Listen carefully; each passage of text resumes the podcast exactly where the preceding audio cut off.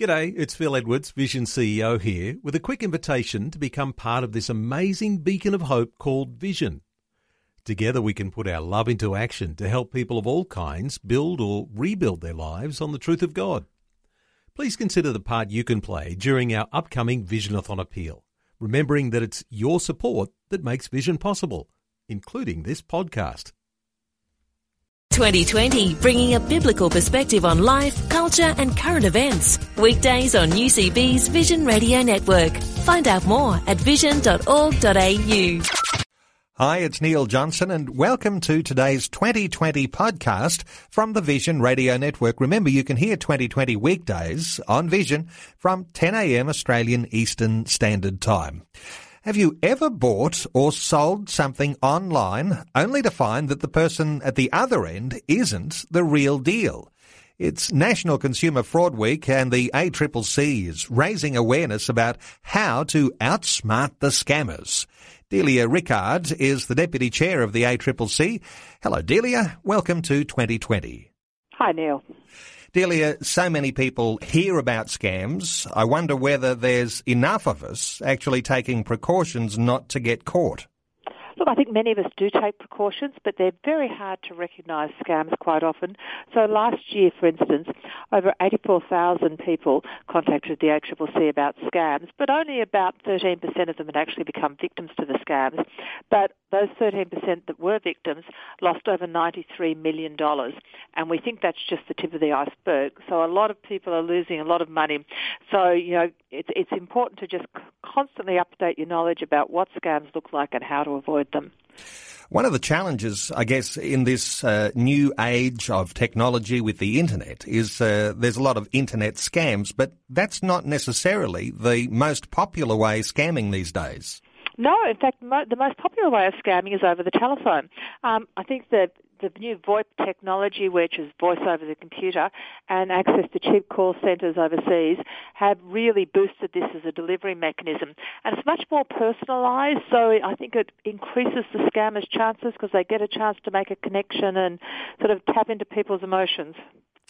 Now, the campaign that's running is called Outsmart the Scammer. Uh, if you're going to be clever about the way you conduct your life, how do you uh, outsmart scammers?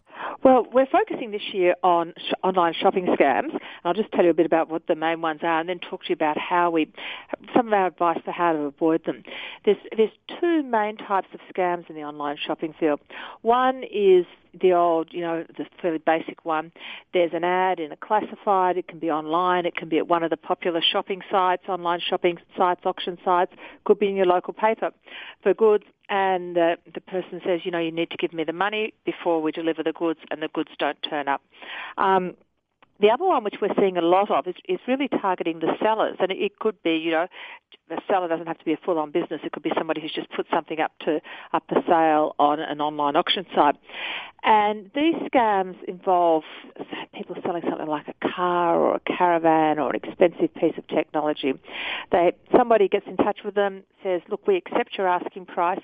Um, let's we'll pay now." And they send through a proof of purchase, um, and they have paid more than you asked for.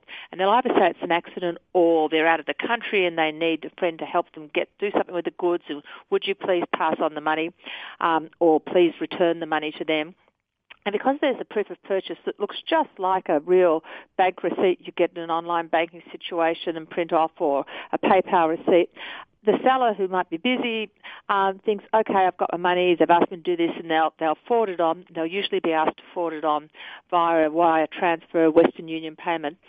And then the seller realizes they've been scammed, that, that in fact it was a fake payment, a fake check, a fake proof of payment, or a stolen credit card, whatever was used. And not only have they lost the goods if they've sold them, they've passed, posted them on, but they've lost the money. So there's a few things that consumers can do in this situation. Um, first of all, you know, really think twice. Does the deal look too good to be true? Is there anything suspicious about it? Um, find out what other shoppers are saying about the site that you're using. Um, one of the things, if you have any doubts, is to put the words of the ad um, for the good in, this applies to both sorts of scams, into Google because what we find quite often is that scams are repeated over and over and over again, and so that might show something up to be a fraud. But I think some of the most important advice is two things if you're shopping online. First of all, only use a site which has this is a secure payment site. So one which has HTTPS at the beginning of the URL, and that S is really important because that's the secure bit, and also has a closed padlock, and also uses a secure payment mechanism like a credit card. So if something goes wrong, you have some recourse, um, and never, ever, ever wire transfer money because you know, in my experience, it's the surest side of a scam.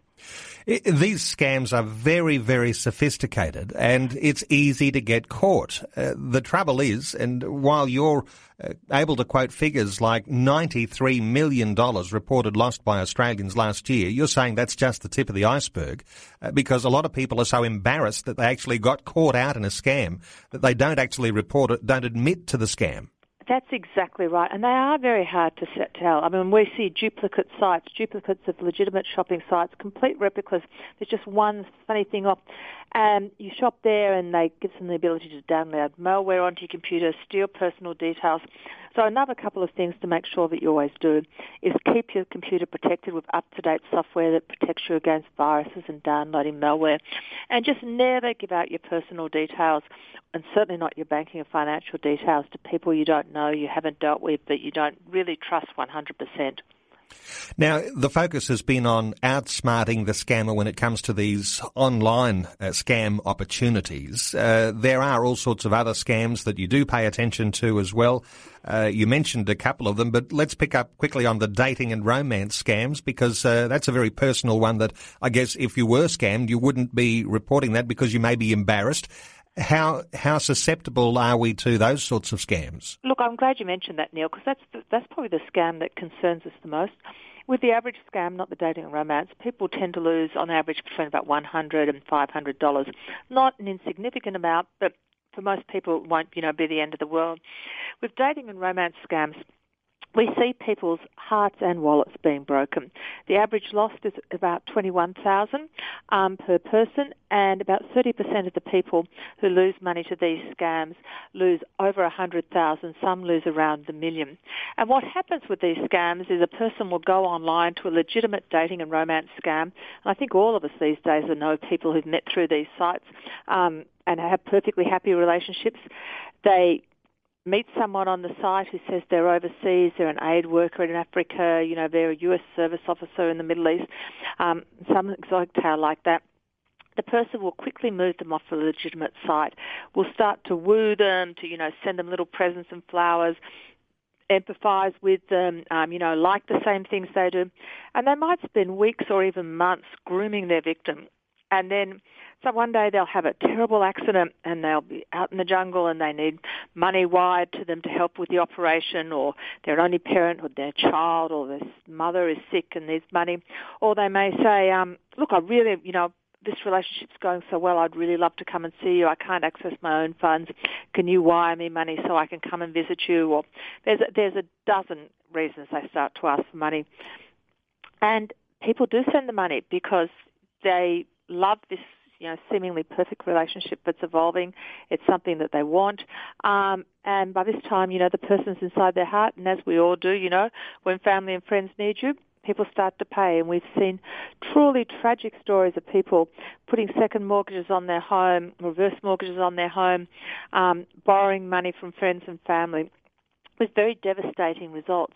And there's there instances where people don't want to believe that it's not true that they've been scammed. So it's very hard to tell the people in these situations exactly what's happening. Well, Delia, it certainly is a word of encouragement uh, not to let our guard down when it comes to scams. Uh, you're on the job. There is a campaign. It's called Outsmart the Scammer. In other words, uh, don't be taken uh, too easily.